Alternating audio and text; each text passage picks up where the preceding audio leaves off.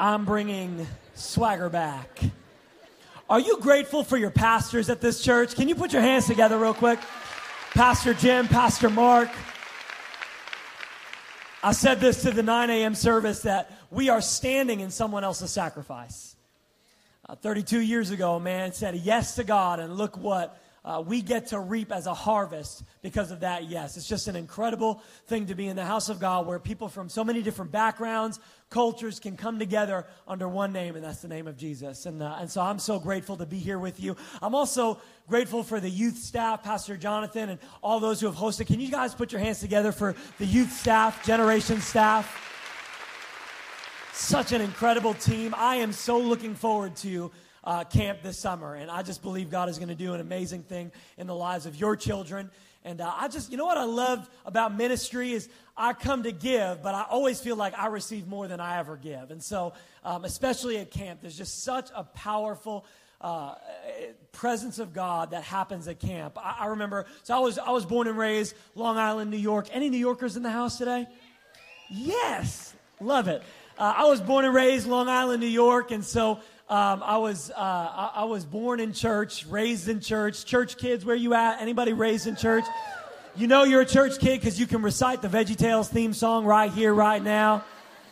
Uh, I was born and raised in church. My uncle was a church planter. Parents were heavily involved in the ministry, and uh, uh but something happened in my life that I never expected would happen. You know, I was taught that God was the good father and that he was a healer and that he was a loving savior.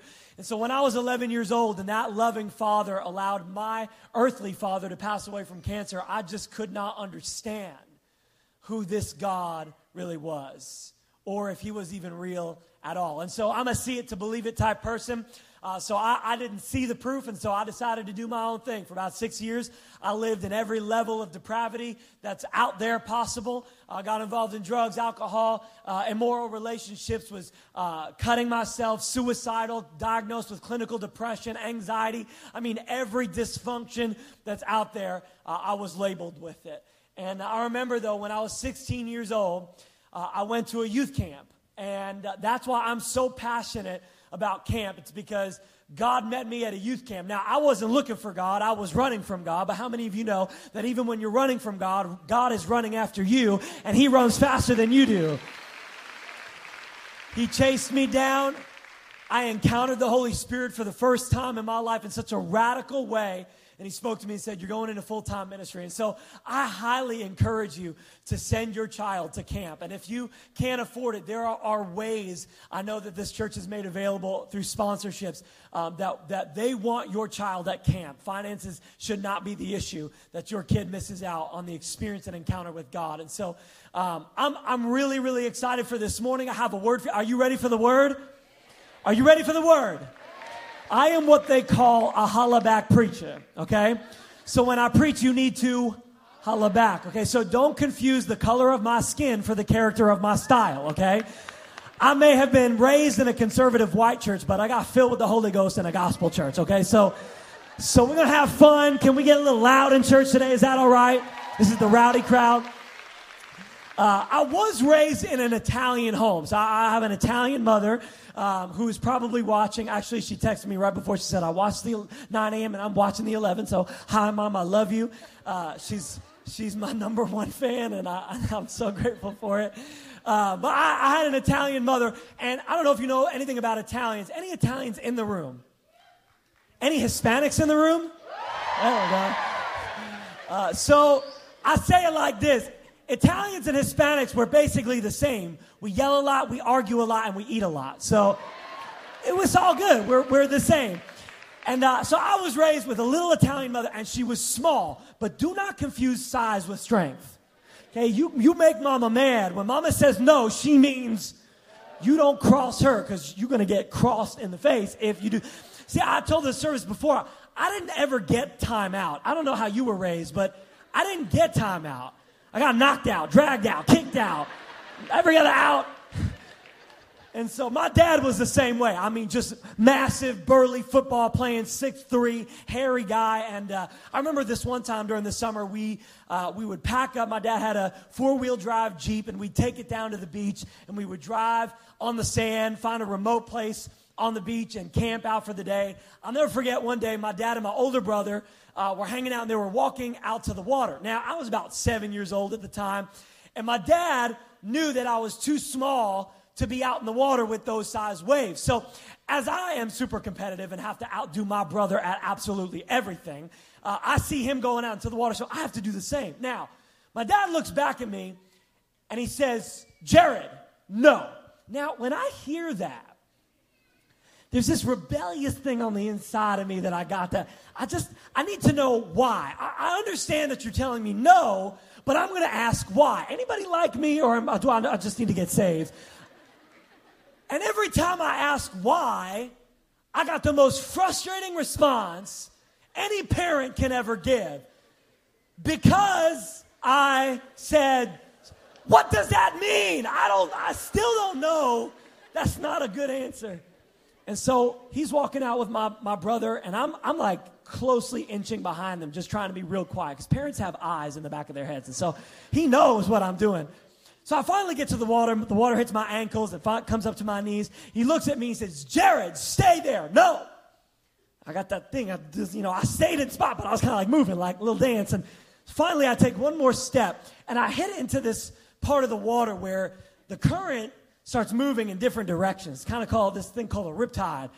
And all of a sudden, this massive wave just comes. I wasn't ready for it. I was just staring there, and it's like you know when something scares you so much you just you can't even move. This wave just comes over and whooshes me under the water. Now, I'm flipping upside down, arms flailing. I'm breathing in water, freaking out.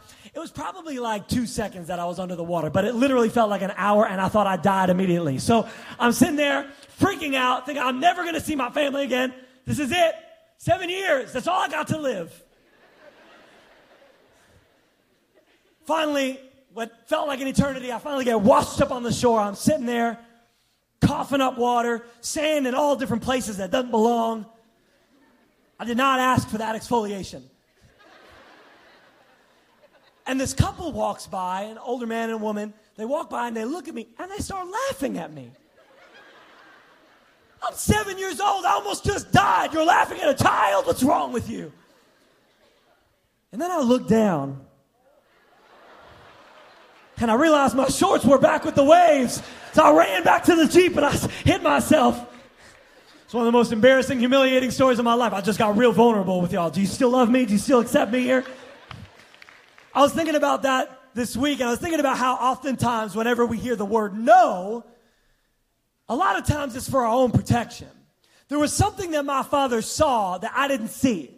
There's something he knew about the situation and the circumstance I was about to walk into that I didn't see and I didn't understand. And so many times, rejection is for our own protection. Don't touch the hot stove, you'll burn your hand. Don't walk into traffic, you'll get hit by a car. These things are no's in our life that keep us from getting hurt. They keep us from walking into situations where the waves are higher than we are and stronger than we are. And oftentimes, that rejection that holds us back is actually keeping us from something that is going to be hurtful to us. But I was thinking about what happens when God says no. More specifically, what happens when God says no to something in our lives that we really genuinely, wholeheartedly believed was a promise that He made to us? What do we do? How do we respond when God says no? I think there's a, a sting of rejection that our generation struggles with. I know for, for my generation, especially amongst millennials, rejection is not a fun, I don't think it's fun for anybody, but we really don't want to be rejected. And now, with social media and you don't even have to ask anybody on a date face to face. You can just slide in their DMs and make it happen. If y'all don't know what that is, it's okay. Ask your teenager later, they'll explain it to you. We're so afraid of rejection, but, but I, I believe that there's something that God wants to speak to us today through His Word that maybe, just maybe, the no that seems to be hanging over your life carries a little bit more weight a little bit more depth to it than you think. I want you, if you have your Bibles, to open up to 2 Kings chapter 18. I'm going to be reading out of 2 Kings. We're going to go from chapter 18 and then we'll switch over to chapter 20. So put your finger on both places. But I don't think that there's any story that illustrates this concept of faith in the midst of a no than the story of King Hezekiah. King Hezekiah, the Bible tells us, is a king amongst a line of leaders that the tribes of Israel have had for many years. And if you remember, God originally was the leader and the king of his people. But when the Israelites began to look around at other nations and compare themselves, which, by the way, Nothing ever good comes from comparing yourself with those around you. God has called you to run your race, your story. Why don't you live your story out and stop focusing on everybody else's? Because it's only going to lead to more confusion in your life. It's okay. You can, you can clap at that. That's all right.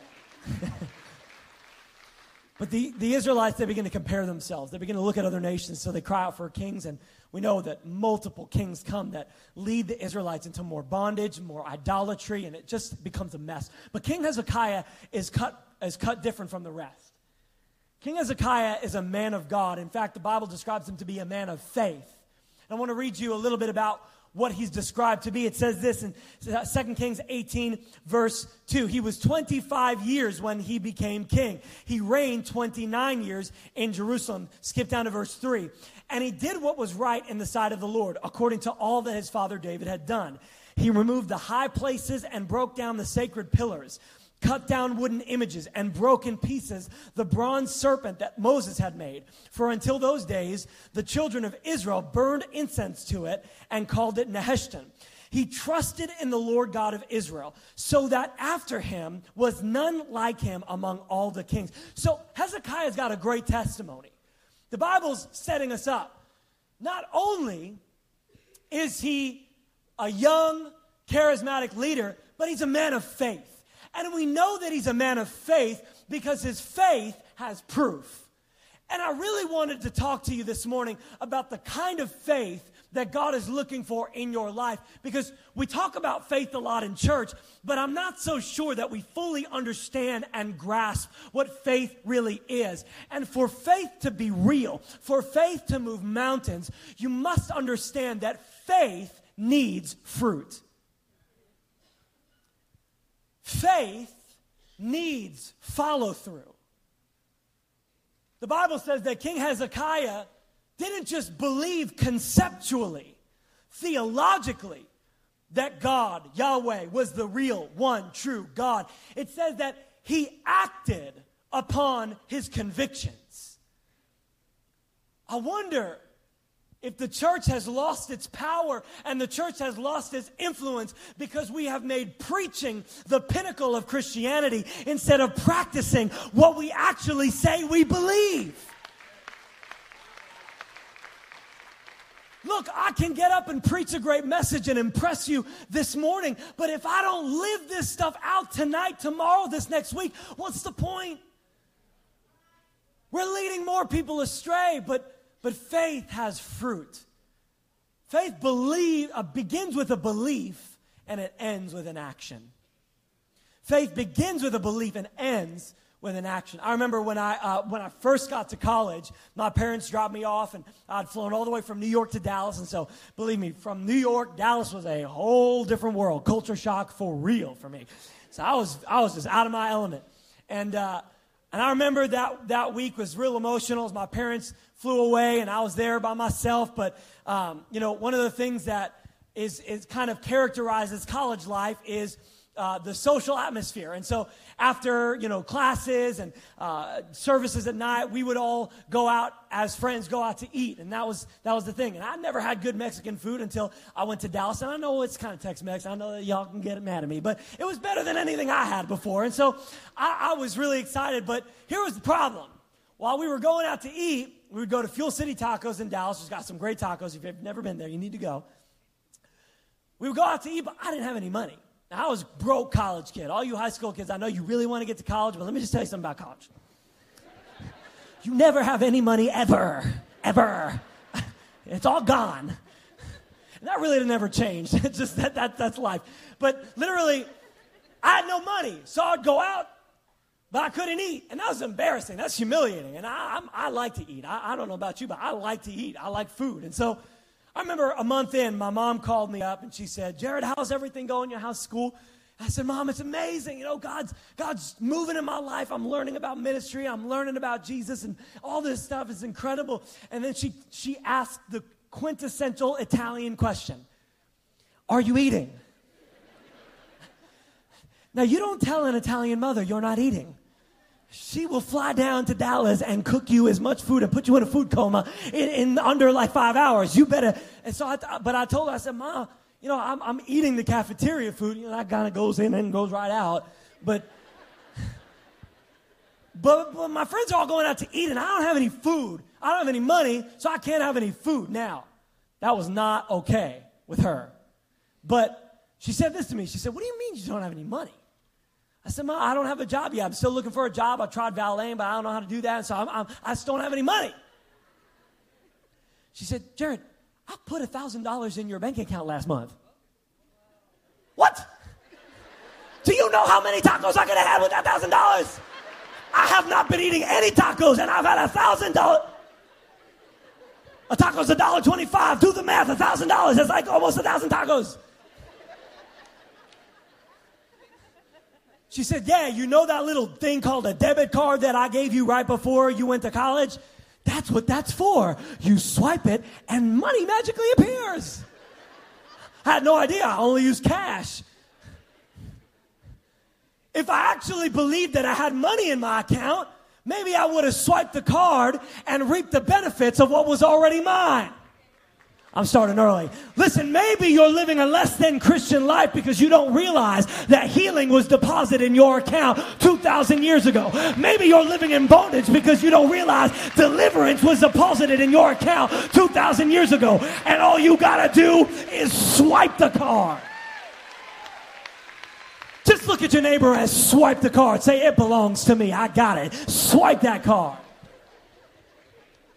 Faith begins with a belief, but it ends with an action.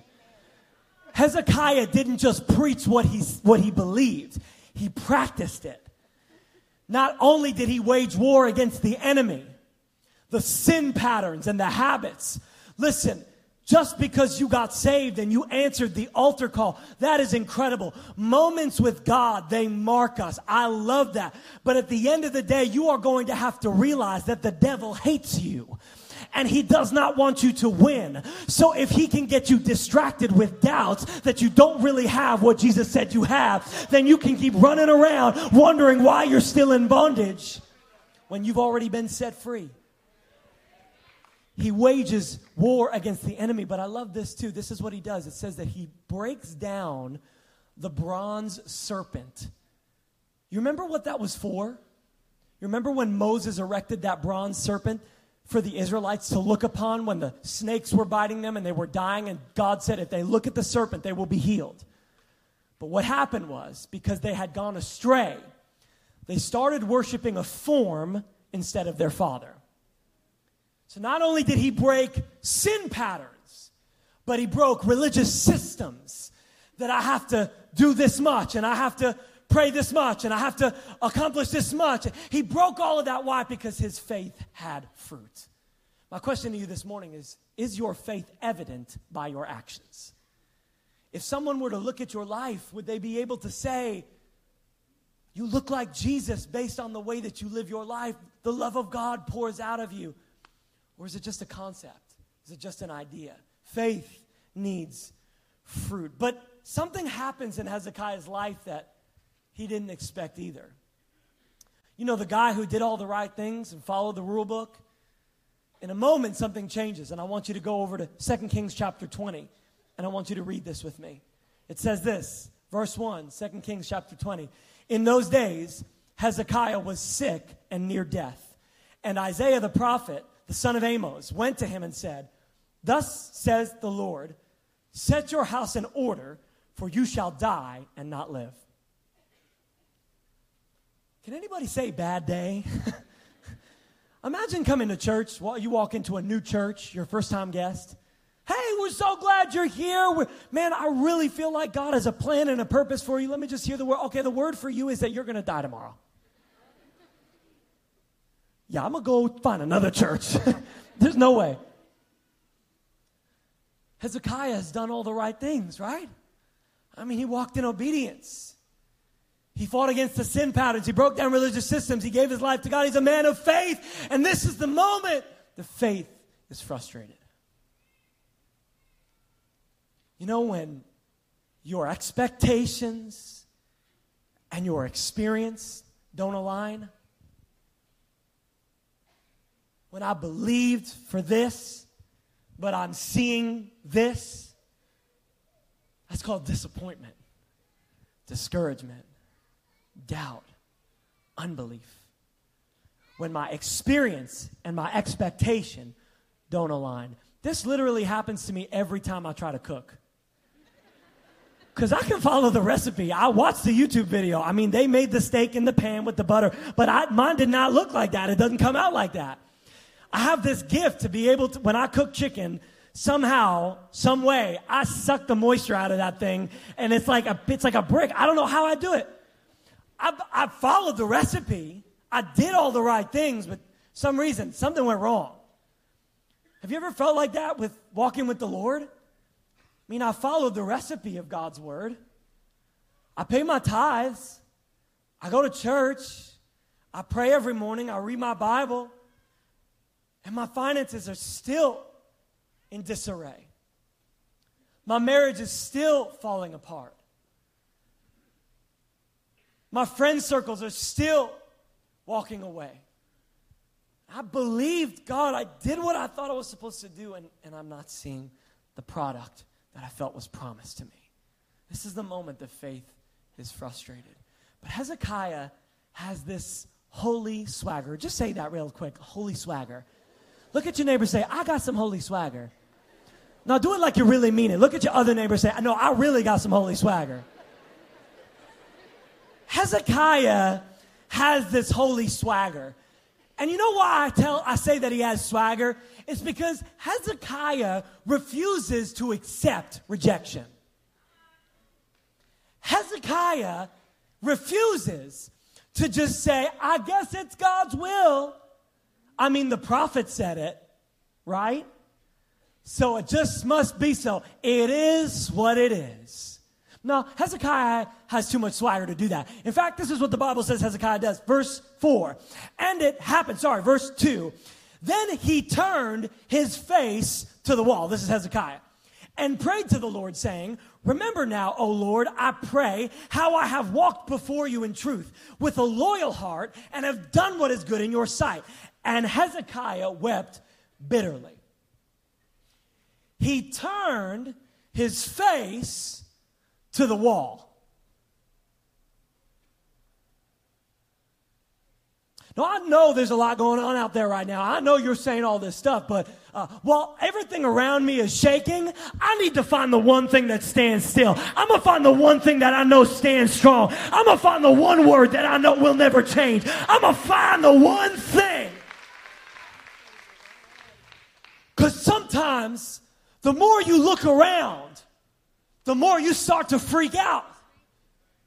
Everyone's freaking out about the political climate of our nation. Everyone's freaking out about the economy. Everyone's freaking out about their health. Everyone's freaking out. But you know what? I got a better word. And I'm not going to look at that. I'm to, act, in fact, I'm going to ignore that. I'm going to turn my face to the wall. And I'm going to look at the Word of God. Because I know that the Word of God says that every promise in Christ Jesus is yes and amen. Can I help you for a second? sometimes instead of fighting the battle, spiritual warfare,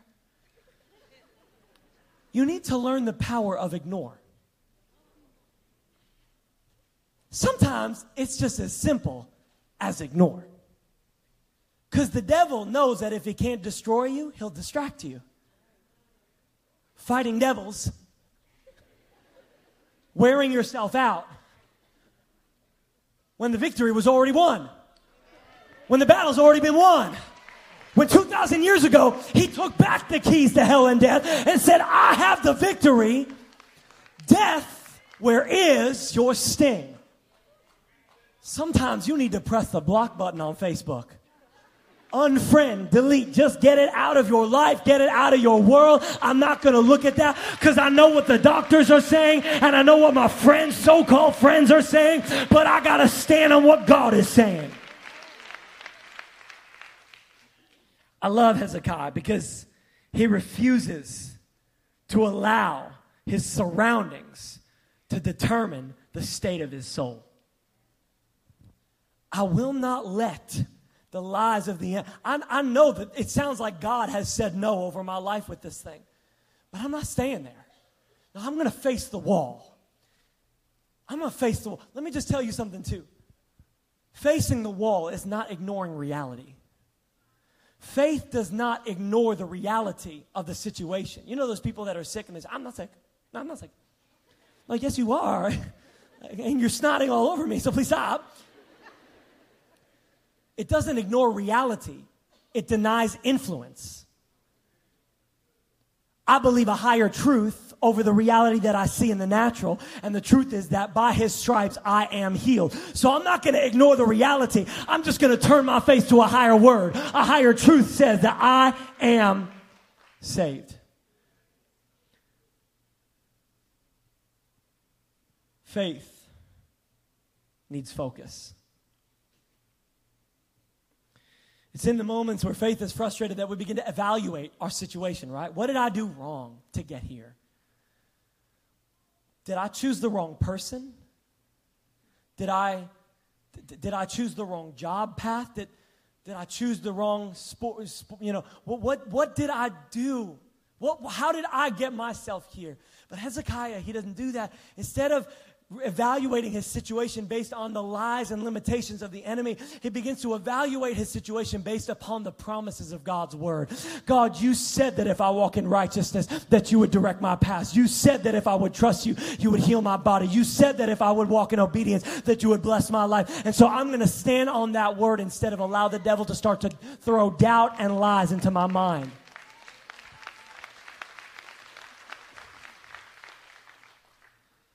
And something happens. Something begins to happen. God hears Hezekiah's prayer. I want you to read with me. It says this, verse 4. And it happened before Isaiah had gone out into the middle court that the word of the Lord came to him, saying, Return and tell Hezekiah, the leader of my people, Thus saith the Lord the God of David, your father, I have heard your prayer and I have seen your tears. There's a mother in this room right now that you need to know. He has heard your prayers and he has seen your tears and he has saved every single one of them for this moment right now because he's about to pour out on your life and on your prayers and on your petitions. Surely I will heal you. On the third day, you shall go up to the house of the Lord. So, what happened? Did God change his mind? I mean, is that even theologically possible? He's perfect, he knows everything. How could he change his mind? If he changes his mind, then that means that his first thought wasn't as good as his second thought, and we know that he's perfect, so it can't be that. There must be something else. There must be something deeper to the no. I think it's because faith, in order for faith, real faith, genuine, God given faith, to move mountains, faith needs friction. Faith needs resistance. Faith needs a fight. Faith needs something to press against. I, I was, I, you know, growing up on New York, we we we uh, went to the beach a lot, and so on the beach we would run. I remember me and my dad and my brother we'd run on the sand. I don't know if you've ever run on sand before, but it, you kind of sink into it as you run, and, and it, it's resistance against you, so it slows you down. It makes it more difficult. That sand causes friction. Friction defined is resistance to motion. It slows you down. It keeps you from getting to where you want to go. If I were to roll a ball on the stage, friction would stop it at some point. But just this past week, and worship team, you guys can come up. Just this past week, I got stuck in New York because I was preaching at a church and was about to fly out on Monday, and then that bomb blizzard thing came and hit us. So I got stuck, and as I was driving to the airport, after ice and snow and sleet had covered the ground, I was driving on the roads and I looked on the roads and you know what I saw?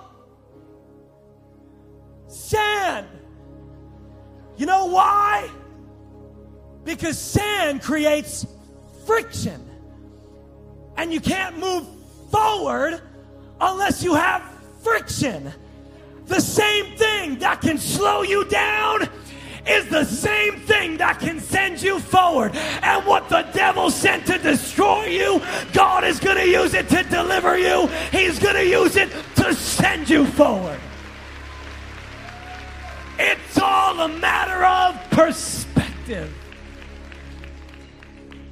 You see, because we serve a God that can take something and turn it around for my in fact i believe that that's a promise in the word pastor mark that he is a god that can turn around anything for my good as long as i am one who loves him. And i believe i'm in a company of people who love and believe that god is going to turn around your situation.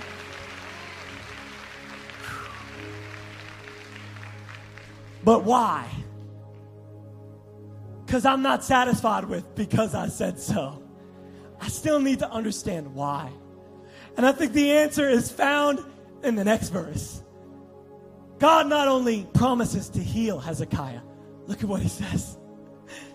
Verse 6 And I will add to your days 15 years. You see, Hezekiah had known God as healer because he was there for the serpent.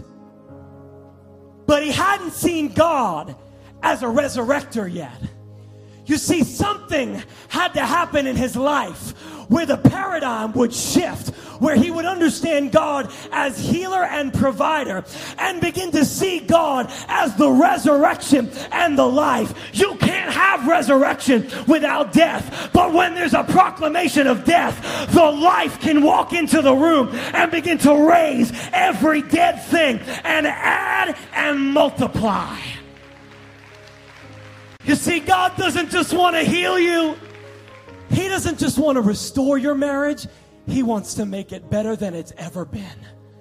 He doesn't just want to restore your child, He wants to call them into ministry and give them a purpose. He doesn't just want to give you blessing, He wants to multiply your finances so you can begin to sponsor children to go to camp and sponsor this church to expand and see the city of San Antonio saved for the gospel of Jesus Christ. There's more to the story. Would you stand all over this room as I close this message? There's just one more thing because the story's not over. Because Hezekiah's got this holy swagger. So Isaiah says, All right, this is what God's going to do. Not only is gonna, He's going to heal you and raise you up, He's going to give you 15 more years. But Isaiah, he, he's like, No, I can't go down like that because you gave me a bad word. So I need to know that I know that I know that this is going to change. Isaiah says, All right, I'll give you two options. The first one is you see that sundial over there? Supernaturally, God can make the shadow go forward, or supernaturally, God can make the shadow go backwards. Which one do you want? Most of us have lived in the realm of saying, I don't want to look at that pain anymore. I don't want to talk about it. Let's just ignore that it ever happened. I want to move forward. Let's just start a new day. Because it's too painful to look at what has been waging war against my life. I can't go back. I can't talk about it. I don't want to, I don't want to see it. But Hezekiah has some holy swagger. And he says, Nah. You see, I know somebody else might say, let's just move on and not talk about it. But I had too much stolen from me. And I seem to remember that God restores everything that the devil stole from me. So I'm gonna need you to turn that shadow backwards because I need the devil to know that God is gonna restore everything you stole from me. I'm gonna get it back tenfold right now.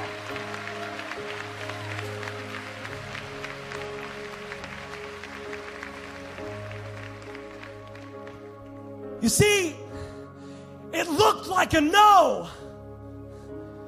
But God was really just wanting to reveal what you know about who He is and about His character and about how much He loves you and about how much He wants to reach you and about how much He wants to bless you. You see, that no was just a test, but when you stand on the yes of heaven, that every promise is yes and amen in Christ Jesus, I know that even when it looks like a no, I've got a yes over my life. Even when it seems like a no, I have a yes. And so my invitation this morning is simple. Maybe you came in here broken and battered and bruised and bleeding, wondering if the thing that you've been believing for is ever going to happen. You've got this disappointment and discouragement, and, and you're frustrated. Your faith is in the middle of the friction. But I came to tell you this morning that if you would see the friction as the force that's going to move you forward, that if you come to this altar and you take a step of faith, that the devil is going to shake because he realizes that you actually see the resistance as something God is going to use for your blessing. So I want to know, I want to ask you, are you here this morning believing for something that has yet to come to pass? And you're on the edge of, for, of, of, of letting it go. I, I won't believe on it anymore. Maybe I just have to live with this. I came to prophesy to you this morning. You will live and not die. If that's you, Right now, I just want you to slip up out of your seat. I want you to come to this altar. I want you to take a step of faith and come to this place declaring that in the name of Jesus, this no ends now. I have the yes of heaven. I have the yes of Jesus Christ over my life, over my marriage, over my purity, over my relationships, over my finances, over my education, over every area of my life. I know it looks like a no, but I'm going to turn my face to the wall and I'm going to declare that the resurrection resurrecting King is resurrecting me in this place right now. Lift your hands and begin to declare the resurrected King.